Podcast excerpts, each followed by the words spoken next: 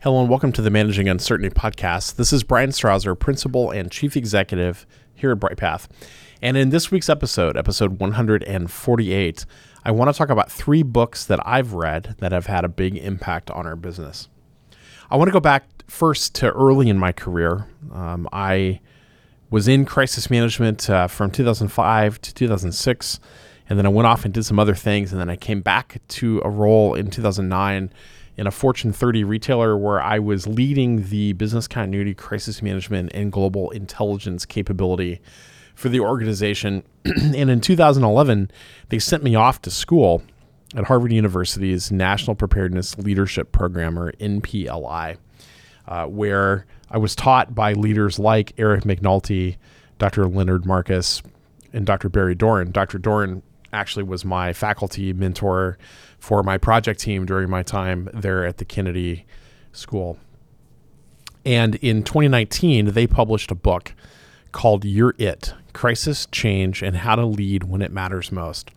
This book has had a significant impact on my thinking on crisis management, but in reality, it was the academic learnings that I had from them in 2011 through 2012 during my time there in the NPLI program where I learned their theories on crisis leadership. I consider this book to be really the summation of their life's work, which still continues on how to lead in a crisis, how to prepare, how to respond, and how to recover. The core part of their book is the concept of meta leadership.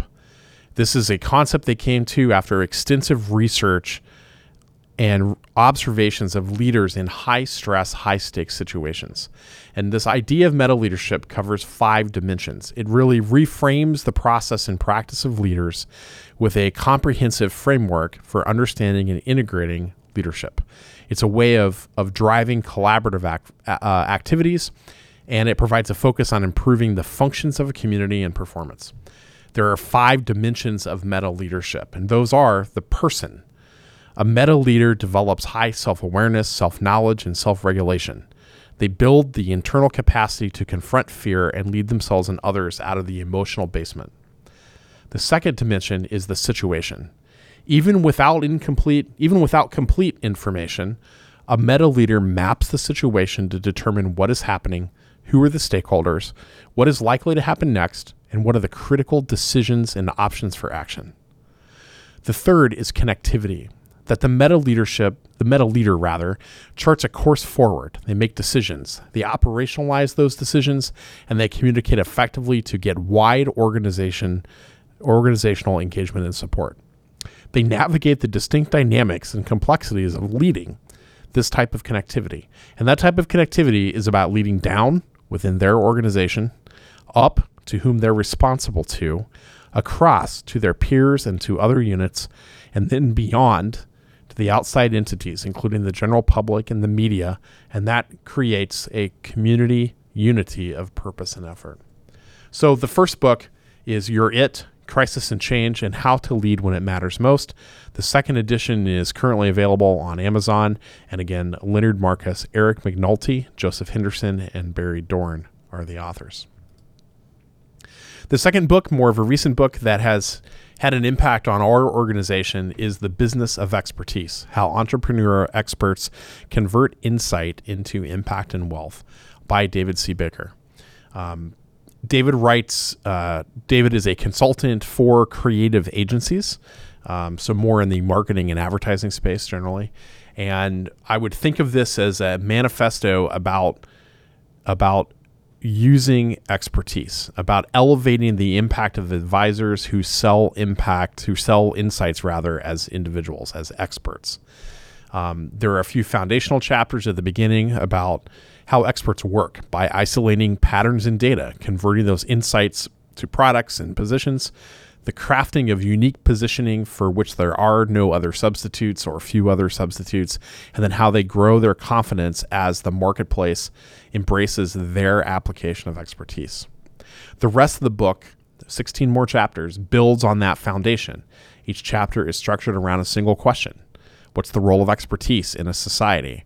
How important is it for experts to love the hard work required to hone their expertise? And then how do we see all of that in the context of our own purpose in the world? David goes into several other topics, such as positioning, about how to keep your deep, narrow expertise from blinding you to broader relevance, how you frame your expertise in horizontal or vertical terms, and and kind of laying out core principles for that, and understanding the difference between strategy and implementation. I think David's book, um, as a business owner, has really helped me think about the role that expertise plays in our business. It's helped me think about our positioning as a firm that are experts in crisis management, business continuity, and crisis communications. But I also think there's relevance for business continuity, crisis management, and crisis communications professionals. You are a subject matter expert in the thing that you do. And I think this book, even though it's geared towards entrepreneurs, can even help you as that business continuity, crisis management, and or crisis communication leader inside of a large organization.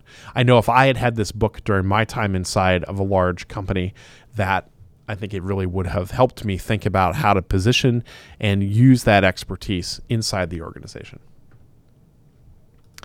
The last book is um, one of my favorites by far.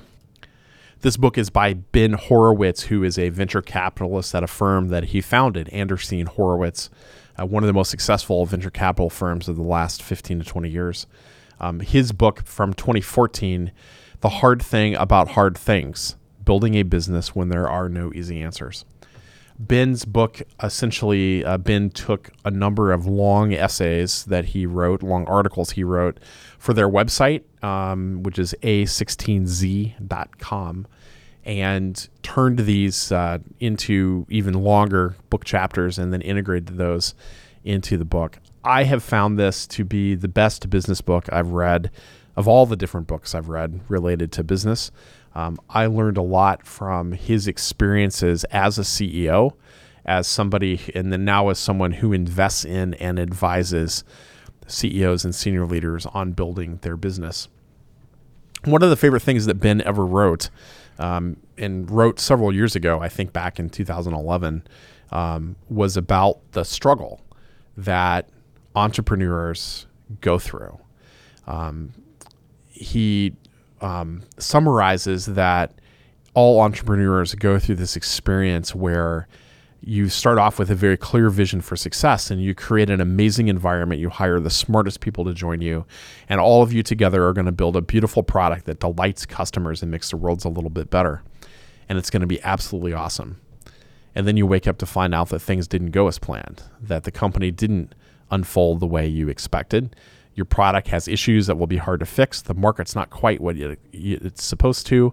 Employees are losing confidence, and some of them have may quit and he writes about this in his post, The Struggle, which I'm going to read kind of the core part of this because as a person who has founded a company and now runs that company, uh, this resonates with me a lot. The struggle is when you wonder why you started the company in the first place. The struggle is when people ask you why you don't quit and you don't know the answer. The struggle is when your employees think you're lying and you think they might be right. The struggle is when food loses its taste. The struggle is when you don't believe you should be the CEO of your company. The struggle is when you the struggle is when you know you are in over your head and you know that you also cannot be replaced. The struggle is when everyone thinks you're an idiot, but no one will fire you. The struggle is when self doubt becomes self hatred. The struggle is when you are having a conversation with someone and you can't hear a word they are saying because all you can hear is the struggle. The struggle is when you want the pain to stop. The struggle is unhappiness. The struggle is when you go on vacation to feel better and you feel worse. The struggle is when you are surrounded by people and you are all alone. The struggle has no mercy. The struggle is the land of broken promises and crushed dreams. The struggle is a cold sweat. The struggle is when your guts boil so much that you feel like you're going to spit blood. The struggle is not failure, but it causes failure, especially if you are weak, and always if you are weak. Most people are not strong enough. Every great entrepreneur, from Steve Jobs to Mark Zuckerberg, has gone through the struggle, and struggle they did, and you are not alone. But that does not mean that you will make it. You may not make it, and that is why it is the struggle but the struggle is where greatness comes from. These are three of my favorite books that have influenced my outlook as a subject matter expert, as a business leader, and as someone who owns and, and manages a firm focused on expertise. I'd love to hear what your favorite books are. Come on over to our private community for crisis management, business continuity, and crisis communications professionals and continue the conversation. That's it for this week's edition of the Managing Uncertainty podcast. We'll be back next week with another new episode. Be well.